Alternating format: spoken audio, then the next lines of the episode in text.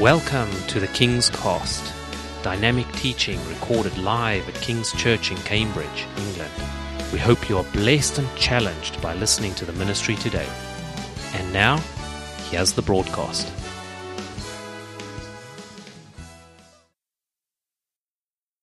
Romans chapter 5, and we'll pick up in verse, verse 9.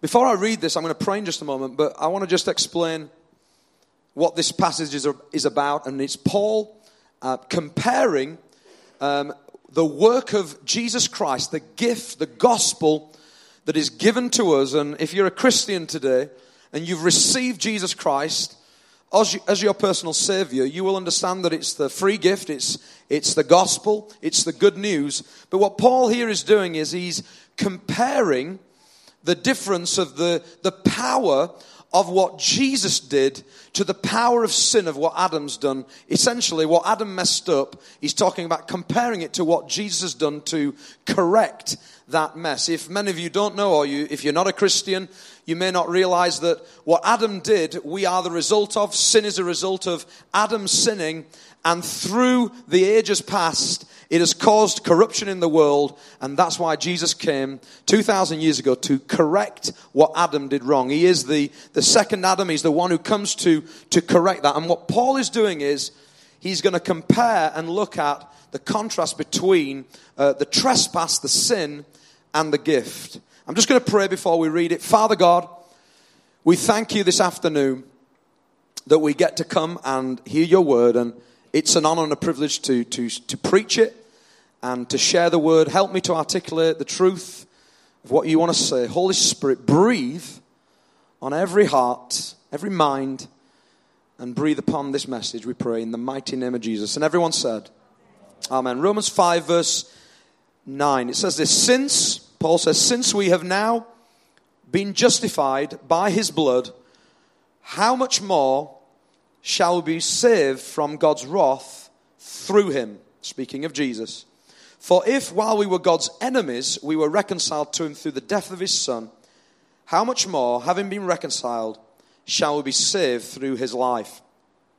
Not only is this so, but we also boast in God through our Lord Jesus Christ, through whom we have now received reconciliation. Therefore, just as sin entered the world through one man, and death through sin, and in this way, death came to all people because all sinned. To be sure, sin was in the world before the law was given. But sin is not charged against anyone's account where there is no law. Nevertheless, death reigned from the time of Adam to the time of Moses, even over those who did not sin by breaking a command, as did Adam, who is the pattern of the one to come. But the gift is not like the trespass.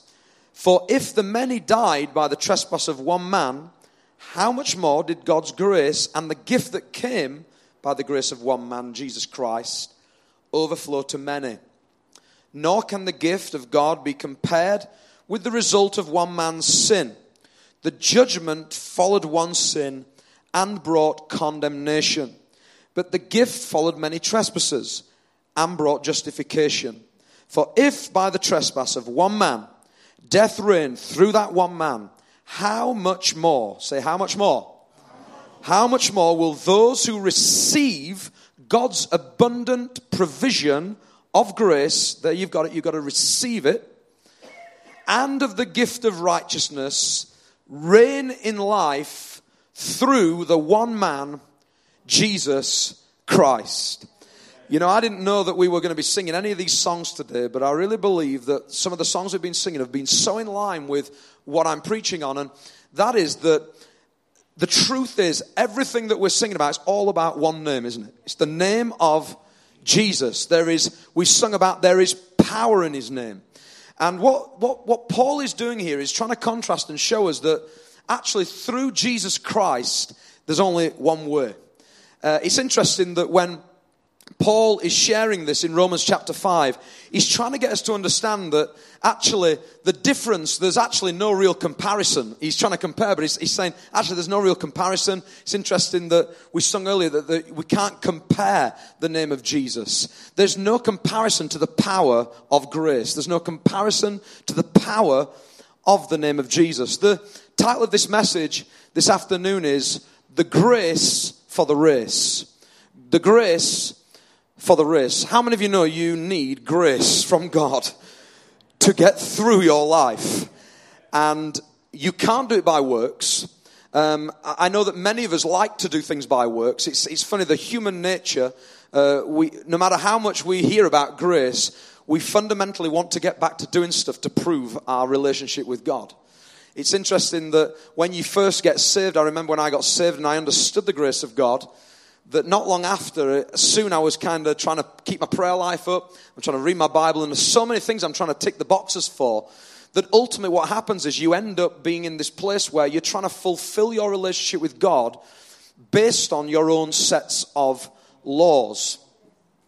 It's interesting that Paul has to go and speak to the, Galatians, Galatians, the book of Galatians, you'll see in Galatians chapter 1, and he talks to them about the fact that what's happened is he's come in and he's, he's preached the good news. He's preached about grace, but then not so long after they have fallen away from this grace and they've come to a place where uh, some people have come in and tried to get them to attach to that grace little laws, little laws that it's not that they're trying to say, you know, you need to be a Jew. They're saying you can have this, but you can't just have Jesus. You can't just do it through the name of Jesus. You need to add on these little Jewish laws. And what they found is that they were burdened by these. And, and Paul comes in, in, in Galatians chapter 1 and he says to them, he says this. Let's just look.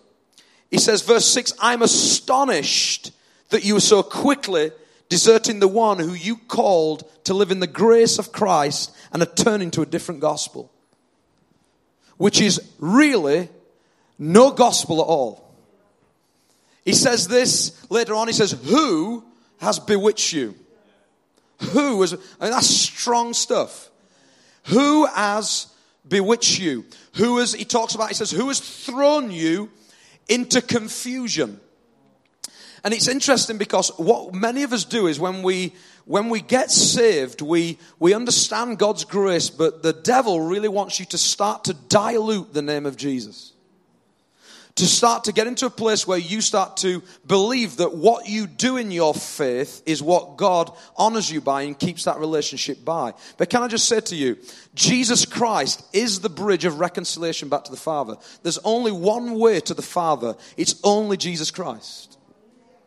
You can't do it through your works. You can't do it through any means. And so I, I want to just be, from the outset today, just free you up by telling you, you know, the devil may have gotten you into a place where you feel like you're trying to achieve your salvation. And they were. They were exactly the same. And Paul had to come in and, and, and to challenge them on this. The truth is that the law, which we know the Ten Commandments, the law, the law will never pass away. So the truth is, you will always face the law. The law will be here forever. The law is here. In fact, Galatians 3:24 says this that the law is our schoolmaster. Jacob the other day said to me, said, we were talking, I think it was yesterday, said, talking about which was the most fiercest headmaster, his primary school one or his secondary school one. He says, it's the secondary school one. He's so, he's so much more fierce. And then he said, actually, he's, he's not that bad. He's never done anything to me. He says, he just walks past me and looks at me.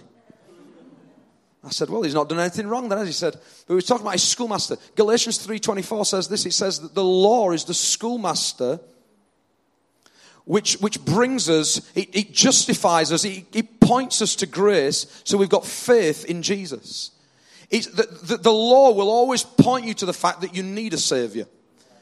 So, so the Ten Commandments, I'm afraid to say, you're never going to fulfill them. There's only one who's fulfilled the Ten Commandments, that's Jesus Christ. And so, what we have to understand in life is that Jesus, this one man, Jesus Christ, is the one who's fulfilled those Ten Commandments. Here we see verse 17, just going back to what we read a minute ago in Romans chapter 5, is a very interesting line that it says right at the very end. And it kind of, it always gets me every time I read this. But verse 17, it says this We can reign in life reign in life through the one man, Jesus Christ. Now, I don't know about you, but do you feel like you're reigning in life? Oh, you all seem quite confident. I know that for, for me as a, as a Christian, no matter what I'm doing, there's always some challenges taking place in my life. And I can't say that I'm always feel like I'm reigning in life, which tells me that I can't judge my faith based on my emotions or events. If I judge my faith on what's happening around me, the emotions and events around me, then I'm not going to last very long in the faith. But, but the reality is, is to reign in life, it cannot be based on emotions or events because we understand that the same person who wrote this uh, had shipwrecks. The same person who wrote this spent nights in prison. And so we got to understand that the same person who wrote this, who says we can reign in life, is also understanding that he went through trials and tribulations. The, the other day I was driving back from, from meeting someone uh, in the church from, from a, a ministry angle, and I was driving back through Cambridge, and just on the way out, just leaving Cambridge, all of a sudden the car came to a standstill and I was listening to some worship music in the car. Then all of a sudden a car hits the back of my car. And it's the first time anyone's ever hit me in the car. I've always thought I'm a decent driver and thankfully this person, it's their fault. Because if anyone goes into the back of you, it's their fault, isn't it? So straight away, that's the first thing that comes to my mind. It's not my fault and I'm okay. And I sat there for a moment, but I was in shock because of the, the, the force. And, um, and, and straight away, you know, I'm thinking, uh, is there a pain in my neck? Have I, have I suffered whiplashly? You know, is, is, where there's a blame, there's a claim. No, we don't do that with Christians. Do you know what? It's the first time this week I've had an accident. I've never had an accident before, but I get calls from injury lawyers all the time. But the week I had an accident, they didn't call me. They're always telling me I've had an accident, but the week that I had an accident, I didn't get a call. I'm like, the time I could have got some money. In fact, Joe said to me, she goes, Do we need to pray for you? I said, Pray for me. I said, Pray for me after I've got the claim through. Praise God. I'm okay, it's fine. Don't, you don't need to ask. But when this happened, I realized to myself is that when, when we go through life, it's like that. We're in a, we're in a journey sometimes. And out of the blue, stuff happens. You can be uh, minding your own business. You're driving through your life. You, everything seems to be going okay. Then all of a sudden, something happens and the events in life, and you don't feel like you're reigning in life. And, and you start to think, what, what's happening, Lord? Why are these things happening? And we've got to understand that God's grace empowers us to get through those seasons. Romans chapter 8 says we're more than conquerors. I didn't feel like a conqueror when I was taking his insurance details. I didn't feel like a conqueror. But the Bible tells us that we are more than conquerors. So it's not referring to these kind of situations. 2 Corinthians 2 14, Paul says this Now thanks be to God who always, always leads us in triumph in Christ. It's like, I don't feel like that sometimes, but I want to tell you, He's always leading you in triumph. Even when you don't feel like you're being victorious, even when you feel like your life is not being victorious or triumphing, God is always leading you. Jesus is always leading you in triumph. We can reign in life through the one man, Jesus Christ. I find it very interesting when Apostle Paul he says this that God spoke to him in 2 Corinthians 12, verse 9. He says that God spoke to him and said, My grace. And remember, when, when we talk about grace, we're talking about God's. It's, a lot of people understand God's grace as his grace of forgiveness and mercy, but we've got to understand God's grace is empowerment as well. A lot of people don't get this in the church that to function in your life to get through all the difficult seasons, it's not just about the fact He gave you grace and mercy to forgive you of all your sin, but it's the grace and mercy, it's the empowerment to walk through life. And He says this My grace, my power is sufficient for you, for my power is made perfect in your weakness. When you're weak, you're strong.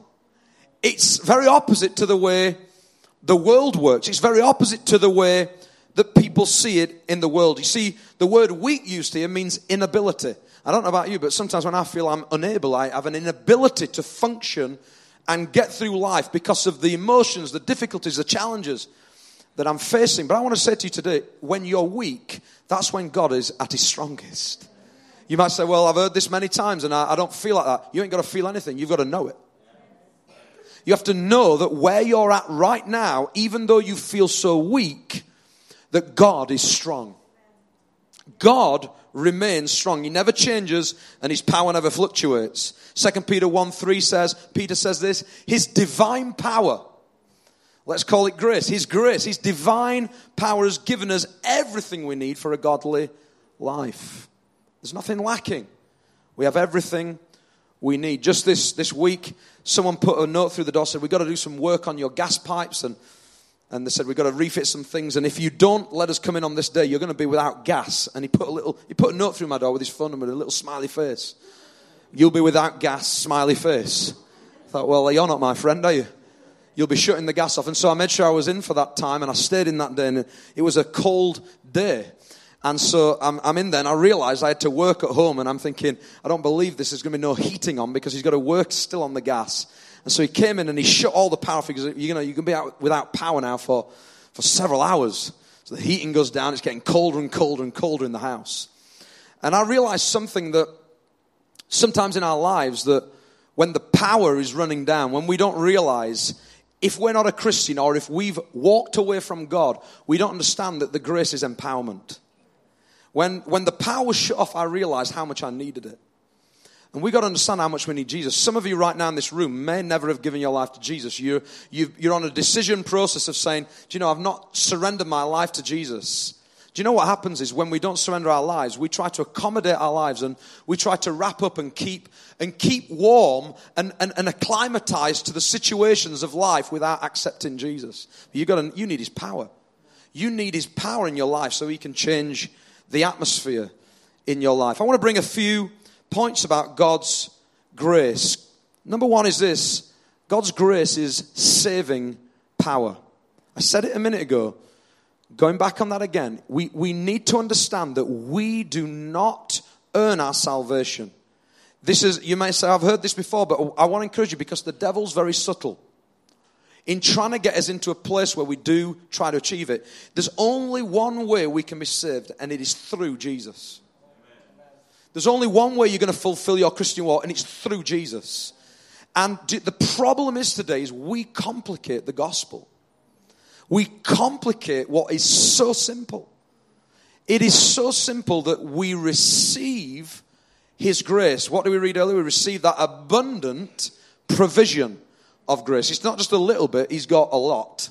He's got a lot of grace to lavish on us. Romans 5:10 says, "For if while we were God's enemies, we were reconciled to him through the death of his son, how much more, having been reconciled, shall we be saved through his life?" We got to put our belief and trust in Jesus. You know, when I've gone through some difficult times in my life and challenges, and sometimes when I felt really low, people said to me, Believe in yourself, Phil. Come on, you've got to believe in yourself again. You can do this. Believe in yourself. You read it on social media all the time. People, life coaches saying the same thing over and over again. You've got to believe in yourself. You can do this. But do you know what? The friend who told me that is the, it's the worst advice I've ever had. It is the worst advice. If you, listen, if you're going to come and tell me that, don't bother. Because have you met me? Do you know me? Because I don't want to have to believe in me. I don't want to have to believe in me. And, and boy, I, am sorry, but I don't want to have to believe in you either. I've met some of you. I'm only joking. But listen, we're failures. All flesh fails. We fail. And the world will tell you when you're struggling and you feel weak, believe in yourself pep yourself up, tell yourself that you're going to do okay. But listen to me, there's only one name that you need to believe in when you feel weak, and it's Jesus. There's only one who's going to give you strength above all.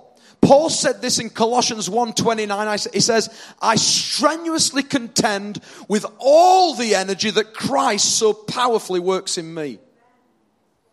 In other words, he doesn't say, when I'm struggling in prison, when I'm finding things difficult, when everything's getting challenging, I just keep telling myself, come on, you can do it. Believe in yourself, Paul. Believe in yourself. You come on. When that alarm clock goes off on a morning, you think, I just can't face the world. Believe in yourself, Phil. No, you need to get up and say, I believe in the name of Jesus. I declare the name of Jesus over my life, over the situations I'm facing. Come on, we got to stop being like the world is. We are different, very different. We got to believe. It's only by His name that we're saved. It's only by His name that we can believe. In Romans 4, verse 10, it says, Abraham believed God and it was credited to him as righteousness. That's the old covenant. We're in the new covenant. We believe God, we trust in Jesus, his righteousness becomes yours.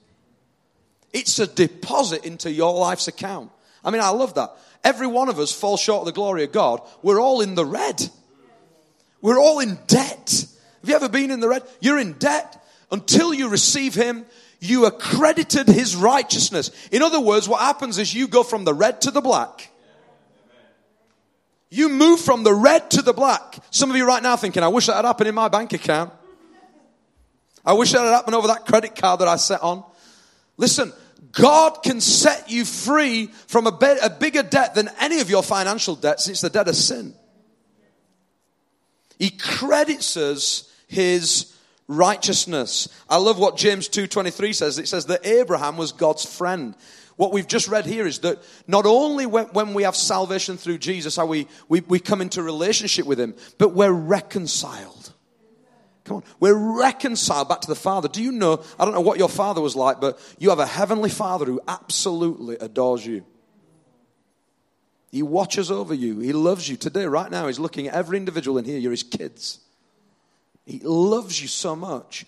And what, what Jesus did is he becomes the bridge of reconciliation back to the Father to save us from that alienated uh, relationship where we're distant from God. What I said earlier in Galatians, Paul has to speak to them because what's happened is they've distanced themselves. They've started to add things in, and we can be like that. We add these laws in and we change what grace is. Grace begins to lose its power, not by Jesus, but by us, because of our perception of it, the way we treat grace. And do you know what? Grace is so freely given from, from the Lord. It's so freely given. You know, just this week, I, um, I was, Lewis was, had to do for a project, he had to build at school this air raid shelter, World War air raid, air raid shelter. And I, I'm a bit creative, so I was like, I getting into this, and he was telling me everything he needed to do. So we got the materials. We bought some stuff on, on Amazon, and we got these little bits of materials to build this air raid shelter. But the thing is, he had to build it at school on Friday on Thursday or Friday. And so through the week, he was planning exactly how I was going to do it. And we had a plan. We had a plan. We said, this is how you got to do it. You got to stick this in place. And I told him exactly what to do. Friday, I went to see him and he comes out of his classroom and I walked up to him waiting to see the very thing that we planned to build and what it was going to look like. And he looked completely different. Looked completely different. And the first thing he said, I goes, uh, it looks different, son. He said, yeah, it went wrong. He said, uh, everything that we thought we were going to do, he says, once I got in the classroom, we just did it different. He said, would you help me repair it? I want to start again. I want to build it as it should be, what we said. And I realized something that we can be the same that in our lives, you know, the, the, gospel is like an raid shelter. The gospel is like a shelter. In fact, the Bible says that the Lord is a fortress that we run into and we're saved. He's a, he's a shelter. We can hide under the shadow of his wings. And you know, the, the problem is this sometimes is his grace, his plan of the gospel for you, we change it when we're under the influence of others. We change what's so simple. And then it has to be rectified. I'm here today to rebuild your shelter. I'm here today to tell you again, you've got to rebuild your shelter. You see, do you know what my project is at the end of today? It's not to go home and pray, it's to go and build an air raid shelter. That's our plan. We get home today, I'm going to rebuild the air raid shelter. We're going to make it just as it should be. And this is what Paul is saying to the Galatians. He's saying, you started off well, you had a plan. But what's happened? Who's come in and confused you? You've built something completely different. Build something completely different. It's only Jesus. It's only Jesus that can save us. Ephesians 2, verse 8, Paul says, For it is by grace you have been saved through faith, And this is not from yourselves. It is the gift of God. It's a gift. It's a free gift, people. Come on. The devil hates that, doesn't it? Free gift. It's a gift. You don't, have, you don't have to earn it. You don't have to do anything for it. It's given to you today. Freely. The gift of God, not by works, so that no one can boast. boast. Acts 4 verse 12. When Peter and John, they're before the Sanhedrin, and they say this, salvation is found in no one else. Nobody else. For there is no other name under heaven given to mankind by which we must be saved. Do you know, just before this, Peter has just said to me, because the stone, the cornerstone, you builders, you've rejected it. The very, the very keystone, you think you're, you're building something, the temple, but actually you've rejected the, the, the, the chief cornerstone. I want to ask you today, what have you rejected? What have you replaced where Jesus should be? Many times we often, we often have replaced, replaced something before we reject something else. We've always got something else in place because we don't need Jesus. And what is it right now that you're putting your trust in more than Jesus? He needs to be the chief cornerstone. What or who has become your cornerstone? Number two today is God's grace is not only his saving power, but it's his standing power. I, I meet many Christians and I talk to people, and sometimes I question. People say, I got saved, I, I'm saved, and I give my life to Jesus, but they don't seem to be standing for their faith. I mean, we've got to understand when we dedicated little Daniel this morning, that wasn't a, a baptism. We didn't christen him he makes a decision to follow Jesus himself. Later on in life, he will, he will choose, and we prayed that he would. But we've got to understand that it's our own decision to stand for our faith, to stand strong, to stand our ground. But do you know what Satan sometimes does is you get saved, and I'm speaking to some of you right now. You, you're born again Christians, you, you believed in God. But I'm telling you, you've got to start standing, standing your ground. You've got to start holding your post. Because the devil, do you know what? Sometimes uh, you might say, Well, I am standing my ground. Sometimes we, we stand our ground, but we're in the wrong position. We're standing, we're standing in a, in a weak spot. We're on the fringe when, when God said, I, I want you right up front. I want you like David who goes to the battle lines. I want you someone who is right up front, standing ground for your faith in confidence. But the devil, what he tries to do is he tries to knock you down. But it's only by grace we can stand. We can stand our ground. He says here, Romans 5, verse 16, Paul says, Nor can the gift of God be compared with the result of one man's sin. The judgment followed one sin and brought condemnation, but the gift followed many trespasses and brought justification. Can I just say that God's grace is far more powerful than your worst sin. You, we've got to understand what Paul is saying is if you read the text, what he actually says is this he looks through and compares what Adam's done and what Jesus has done. And then he actually says, actually, there's no comparison. He says, I'm not just going to look at this and say, well, I'm, I'm comparing it, you know, it's pretty equal. There's actually, if you put them on the scales, grace covers everything. The Bible says that love covers a multitude of sin. So, whatever your worst thing that you can think that you've done in your mind, whatever the worst thing that cripples you every time you think about yourself, I just want to tell you and set you free today and let you know that it's covered by the grace of God. You can't stand. Come on, we got to rejoice in that. We can stand not by our human endeavors, as the song sings, but by the blood of the Lamb. Hallelujah. We can stand. There is no comparison. The message version puts it like this It says, There's no comparison between death dealing sin and this generous, life giving gift. No comparison. I don't know if you're like me, but you use those, you know, compare.com sites, the meerkat. He springs up and, and, and it- they do a search and he's waiting and he's searching. He's saying, We're just bringing back the results. And I've done it for all manner of things. I've stopped doing it for electricity and gas. I find it more problems than it's worth. So I just, I just pay what they tell me to pay. But when I've done it for car insurance, I've put in the details and I, I, gotta, I gotta confess that, you know, one time I had a speeding conviction. I was in a couple of, JL's just found out. I was only going a few mile an hour over the speed limit, but I got a speeding, and it was on, it's on you for five years. So for five years, as I go onto these compare websites, and I put my details in, one of the questions it asks you is, any past convictions? And I'm like, oh, if only, you know what, if only I didn't have to put in that. Because the problem is, when I put in the details of my conviction, it changes the outcome of the results. What happens is some insurers say, we don't want to even insure you. So it reduces the providers and it changes the premium. The cost goes up based on my conviction.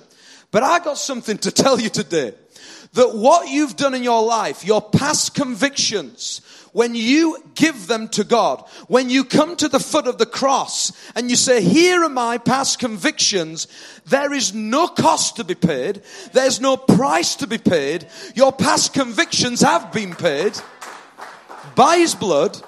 It doesn't change the premium because he paid it all on the cross. The premium's paid so you can stand. You can stand with your head held high. Come on, praise Jesus. Who's happy about that?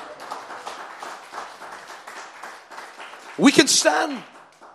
Isaiah 40, 29 says that God gives strength to the weary and increases the power of the weak. Wow. His grace, His power enabling us to stand. You know, when the two, when the women went on the morning resurrection Sunday, they get to the tomb and they go into the tomb and they're looking and they meet two angels. And the angels say, What, what are you doing? Why do you look for the living among the dead? He says, When they saw the angels, they were fearful. They looked to the ground. Says, Why do you look for the living among the dead? They were so interested in the empty tomb and looking at the stone that's been rolled away that they missed that the chief cornerstone is alive. He's gone. He's out of here. He's risen. So many of us are hanging around our tombstone. So many of us are looking at the past and hanging around and looking at the tomb saying, I understand Jesus did something, but I'm not sure what he did. What we don't understand is that we have resurrection life. We can grasp the fact that he died for us, but the very fact that he lives and we live in him means that we rise from the grave, we stand from the ground, the ground no longer has any hold on you. Come on. The ground no longer has a hold on you. The tomb no longer has a hold on you. Because you have to what? Why do you look for the living among the dead? Why are you looking to the ground? Come on, you got to go. He's risen. He's risen.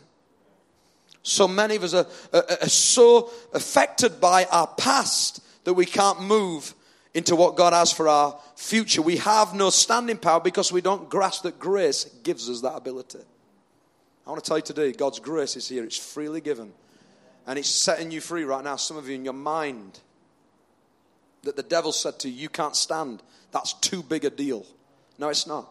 Nothing is too big for Jesus. I've put here if the cornerstone is positioned correctly in our lives, we can stand confidently through our lives. You have to make sure that the chief cornerstone is positioned right, central in your life. Then you can stand. The devil is real.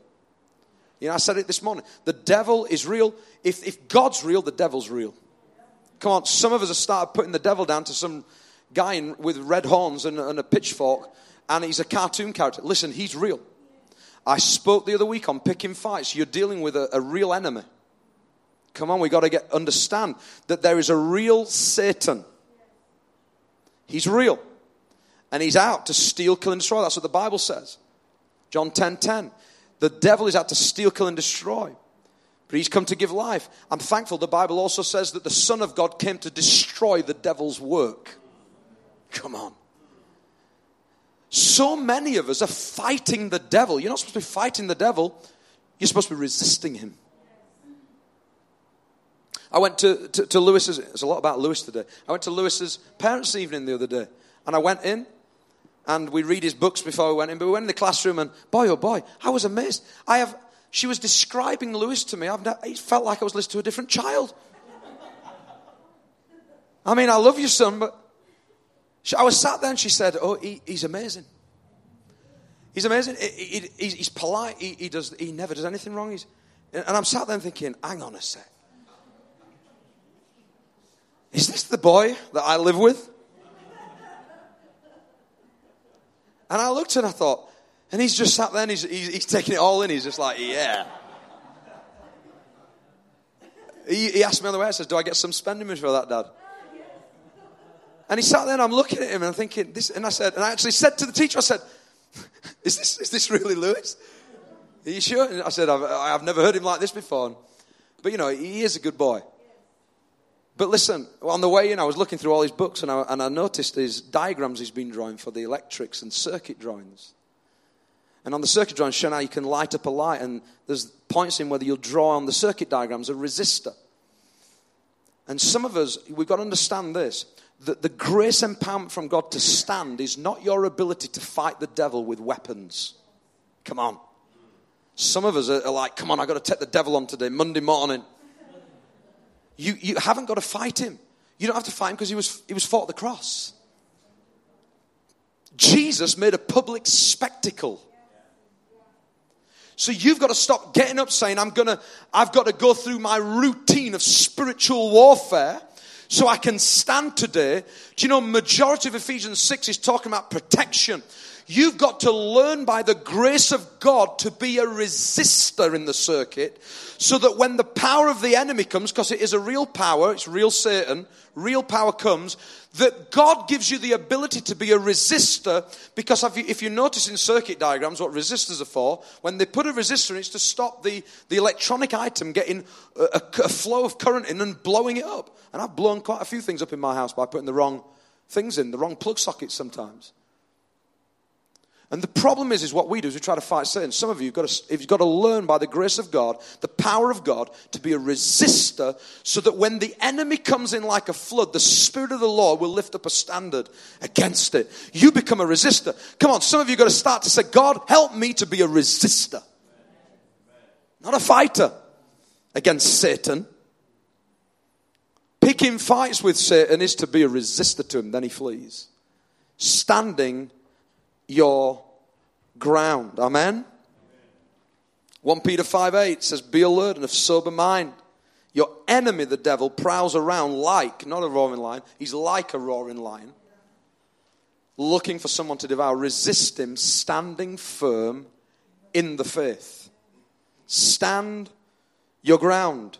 You have the resisting capacity in God's grace to stand today. Ephesians 6:13 therefore put on the full armor of God, so that when the day of evil comes, remember this is the same, the same writer who writes Ephesians uh, 6 here. The same writer says, who says, when the day of evil comes, is the one who told you earlier that you can reign in life.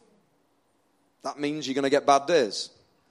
You can reign in life, but when the day of evil comes, you may be able to what? Stand your ground.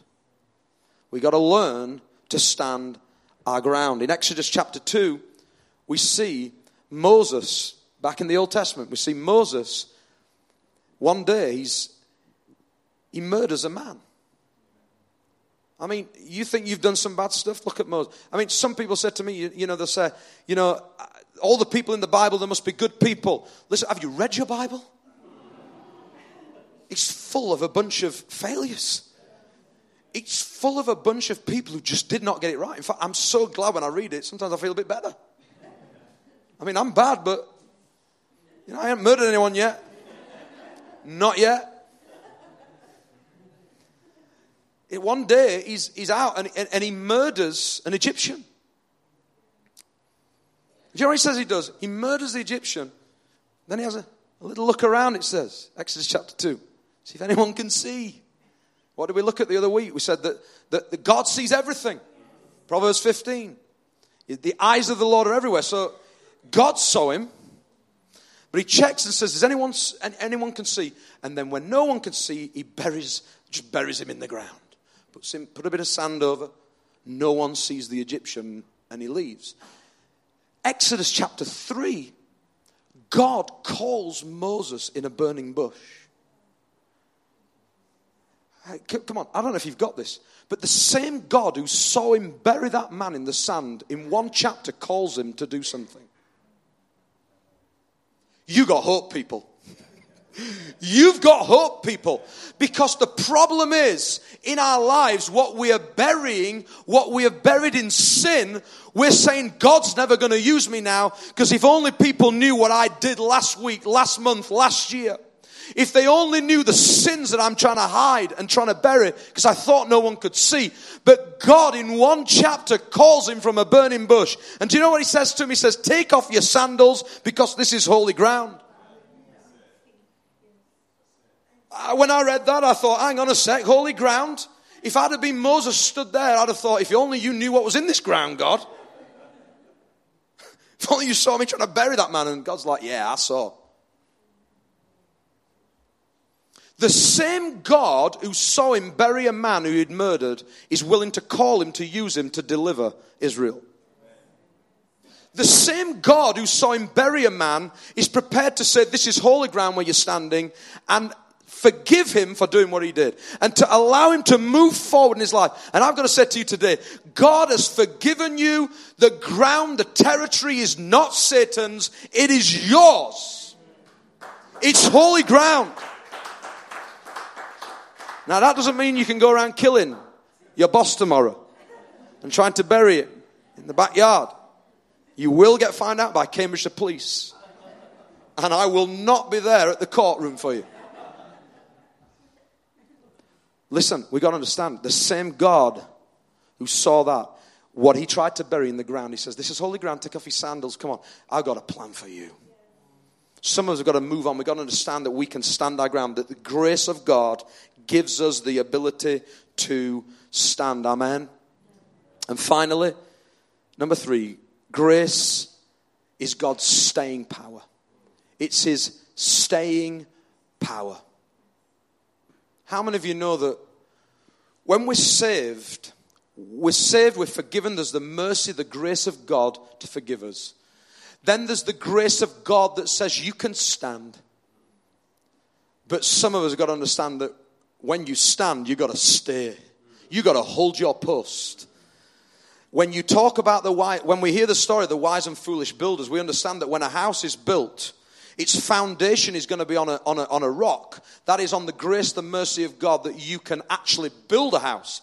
Then you build the house and the house stands. But then it's got to be able to take the weather conditions. And to take the weather conditions is what I call staying power. Foundation, what you build and stands, but then what can take the ability of the bad weather conditions. And you got to ask yourself today, have I received God's grace? Is my life built on God's grace on my abilities? Because if it's built on your abilities, the house is falling down. It will not last. Staying power is God's grace. It's His ability to get through those seasons. And you know, like uh, when we, when we read of Paul and he writes in, in the book of Philippians and he writes from prison and says, I press on toward the goal. I mean, come on. The guy's not going to Barbados. He's in prison. Some of us, we say I'm pressing on toward the goal when everything's good. We say, I'm pressing on toward the goal when, oh, you've just got the promotion at work or you got the holiday sorted for this year. And you say, oh, God's doing an amazing thing. I've been on the, I got, I'm on the worship team now. Life's good. I've preached for the first time. Oh, I'm doing so good for God. Listen, that is not pressing on toward the goal. Pressing on is when you press on inside in the prison. When you can have the ability to say, I press on even though my surroundings don't tell me that. That's what pressing on is. That's what staying power is. And I think the church needs to grab a hold more, and us as individuals, grab hold more of what it means to have the staying power to keep going. I don't know about you, but do you feel like quitting sometimes? You feel like giving up. I mean, I say a lot this because it's true. You feel like quitting. Circumstances, situations, events, emotions, all these things, all firing at you. Come on, some of you, you got, you got fiery darts firing at you every day, and you feel like, that's it, I've had enough. I'm to Barbados. You feel like quitting. There's a word for someone here today. You feel like throwing in the towel. You feel like, I've had it absolutely, this is enough. This is far too much. Can I say to you that God's grace always comes in right when you need it? If you're thinking now, that's it, I'm at the end, that's it, I've got nothing left, you're in a really good spot. If you think your tank's empty, He's about to fill it. If you think you've got nothing left even to go another day, you can't function another day, He's going to give you the fuel to do it. You've got to trust Him. The, the devil will say you, you've got nothing left. You are on zero. In fact, you're running on vapor, not fume. You've got nothing left in your tank.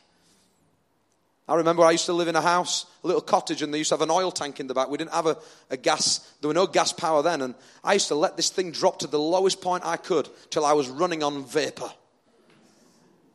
And I used to always, always used to get air in, and then I'd have to pay someone to come in, then they'd charge me, and I'd be like, oh. Some of us are like that. We're on the, on the edge, but listen, it's right then when God comes in and He fills again. Because He has an abundant, verse 17, abundant provision of grace pouring in. Pouring in. Do you know, I, I, I sometimes wonder how I'm standing here preaching to you guys each week. I sometimes wonder, I question, how can I sometimes function and do the things I do? And I realize I thought I was doing it sometimes on my own steam, but if, if God removed His grace, I'd be a dead man. I'd be a dead man. Some of you would be dead people if God removed His hand on, on, on you now of grace. You wouldn't last a day. You look at me sometimes and think, oh, he's doing well. I'm not always doing well. I tell you this not. I don't need your. I don't need need you to get uh, worried about me, but I'm telling you because it's the truth. Because all of you feel the same. You all have the same feelings as me. We're all the same kind of people. But this is what real church is. We've got to get real to the fact that that staying power is. I'm realizing that I'm only functioning on grace. And if he took his hand off, if the disconnect comes on the gas power, you feel the cold. You're going to know it. We sung it earlier. Come on. When you're singing there's power in the name of Jesus, you're not just singing about there's power in the name of Jesus so that I can go and pray for someone to get healed on Tuesday night. There's power in the name of Jesus to keep your life going, for the breath in your lungs to keep functioning, for you to keep getting up and going to work tomorrow and believing that God's going to come through in the finances, deal with the issues that you've got to face this year with your family. That's grace. Come on. Staying power. But some of us, we, we think, do you know what? I don't know if. I might walk away. In fact, what, what Mel said earlier, the, the testimony that she shared about the fact that when she was younger, she said she wrote that letter. And again, it's really feel that God is speaking in spirit today. I really sense when you said that this afternoon that some people today, you feel like quitting, giving up. And actually, it's not just quitting coming to church, it's quitting on God that actually the devil's been whispering in your ear that much that circumstances, events, and emotions, the stuff that's happened to you right now, you feel like, is God real? Is God really there? Am I just worshiping something that I thought it's just because my family have done it, or it's just because I've got into a routine that every week I come to church and I'm just functioning and I'm doing the same thing. I'm in this rhythm of doing this thing, but actually, is it real? Is God real? And you're beginning to doubt. But I got some news for you. God has brought you right here, right now, to tell you that you should not quit. You should not quit. He's brought you here today to refill your tank. Some of us walk away. Harry and Meghan walked away from their royal status positions. They said, We don't, we don't want this. We, we want to we wanna live in Canada. And I've got no problem if they want to live in Canada, they can live in Canada. I don't care where they want to live. Their life. I know some people are worried about the tax, tax money and all this, and, and everyone's like, they shouldn't be doing this. I've got enough worries of my own. I don't care about Harry and Meghan, okay? I really have not got time to worry about what Harry and Meghan do. Whatever they do, they're going to, they'll sort it out. It's their problem, not mine. But they have decided to step away from their royal position. God forbid that you would step down and walk away from the gift of grace The fact that He's given you a royal position and an inheritance for your life. God forbid you would. Trying to do it in your own strength and steam and power because you're a dead man walking or a dead woman too. God forbid you would. We're not like the sim. This is not an earthly kingdom, this is the kingdom of God. You don't have a choice, come on. If you do, then you're making a big mistake. But don't walk away from the grace. The Bible says this that we are a chosen people, a royal priesthood. Some of us want to deny that. Said, you know, I don't need this. I don't need Jesus. Can I really, can I really reign in life? Because what's happened is you've let your emotions drive your faith. You've let your feelings drive your faith. And now what you do is you determine reigning in life, this can't be true. Reigning in life is not by your emotions. Hold your post. Standing is one thing, but staying is another. Standing is one thing, but staying is another. I was watching a, a documentary, if the worship team could come back, I was watching a documentary the other day, and I like documentaries when they, uh, they do mountaineering and things. And this particular BBC documentary was a mountaineering documentary of them climbing in the Antarctic to this mountain. It wasn't the biggest mountain that you can climb, but the terrain, the temperatures, and everything about it was very different. And I like watching this guy, and he's saying, We're going to get to the top of this mountain, but normally he does a lot of things on his own. And so they film him, and he's doing things on his own. But this particular documentary, he has this team with him. And he says, This guy here, he was, I think, in the SAS or the Royal Marines. He's my security guy. He makes sure that we're secure and everything. This person here, this lady here, she's climbed some of the biggest mountains in the world. She's here to, to, to give us all the expertise we need to climb this mountain, even though she's climbed bigger ones. And I realized as he gathered this expertise and people around him, he realized I can't do this on my own. I need these areas of expertise to get me to the top of that summit. And can I just say it's the same?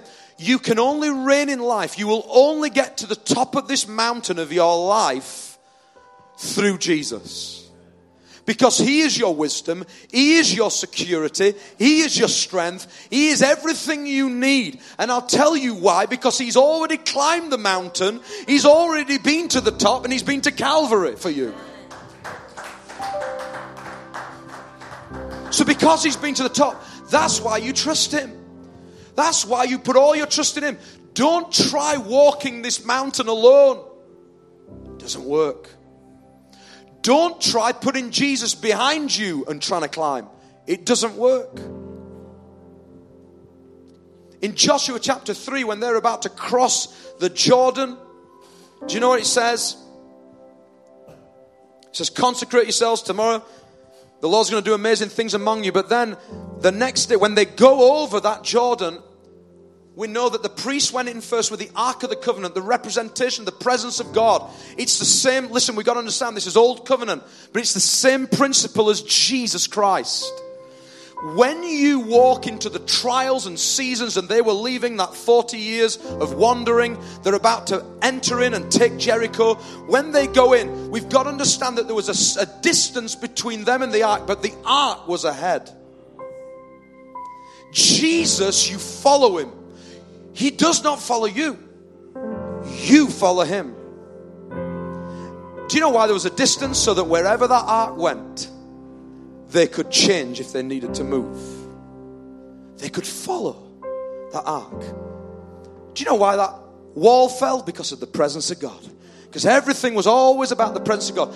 Everything you're going to face in life, you want the walls of Jericho to fall in your life. You want all these things to break through. You want to see your family get saved. You want to see your children come to know Jesus. You want to see your marriages restored and repaired and relationships restored. You want to see all this. You got to follow Jesus. Don't do it in your own steam. It ain't going to work. It ain't going to work. Staying power. We reign in life. John chapter 16, verse 33, Jesus says, In this world you will have trouble. But take heart, I've overcome the world. I've overcome the world. You can only be an overcomer if you've overcome something. He overcame. He's the overcomer. And He calls you to be an overcomer too. He says, I want you to be an overcomer too. I've walked this mountain. I've walked this earth. I've been, I've been tempted in every way. Follow me. It's as simple as that. Some of you said, I've heard this before. Well, you need to hear it again because do you know why? We forget. We can be just like the, Gal- the Galatians church. They, they forgot. They started building a different model. The shelter was slightly off. They started to build something different. Hallelujah. There is staying power. Staying power, the standing power, the saving power. His grace is sufficient in our weakness. When I'm weak, He's strong. Listen to me right now. There are people in this room right now. You're saying, Well, I'm saved. I get that. I'm saved and I, have been believing this. But some of you right now, there is a, a battle with depression, there's a battle with fear and anxiety. Some of you right now, you're battling this. I was so saddened yesterday to read on the news of the young lady, Caroline Flack, the TV presenter, had everything going for her. You looked at her life a year ago on social media and the news, TV, you'd have said, oh, she's doing well. Pretty young lady, she's doing well. She's got money, she's got everything she needs. She took a life. Took a life. You know, my kids, they, they, see this even on their own. They, they're seeing this on the news. It's not, it's a reality. People are taking their lives. Suicide, male suicide, is going up and up. What's happening is people, listen, listen to me, the rat race of life, people are just trying to keep up with it. No one's reigning if you don't have Jesus. You're just keeping up with the rat race. And the rat race will kill you. Because when you ain't got a foundation in Jesus, you ain't got anything. And I just pray for their family. I pray for Caroline's family and just, you know, how sad that must be a young lady like that to take a life. But listen, some of us are like, oh, that's sad. She didn't, she did, maybe didn't know Jesus. But listen, some in the church are suffering from this. Some in the church are suffering. Why? Because they've lost sight of grace. They've lost sight of actually who God what God thinks about them. So they're crushed in their own sin, they're crushed in their own emotions, and actually they've lost the ability to, to feel strong and stand again. I want to say, God wants to lift you up again today. Come on, let's stand. Thank you for listening, and we trust that the Word of God has inspired you today. For further information about King's Church, or to access our large archive of other recordings, go to www www.kingscambridge.org. If you're listening on iTunes, we would love you to leave us some feedback. God bless and goodbye.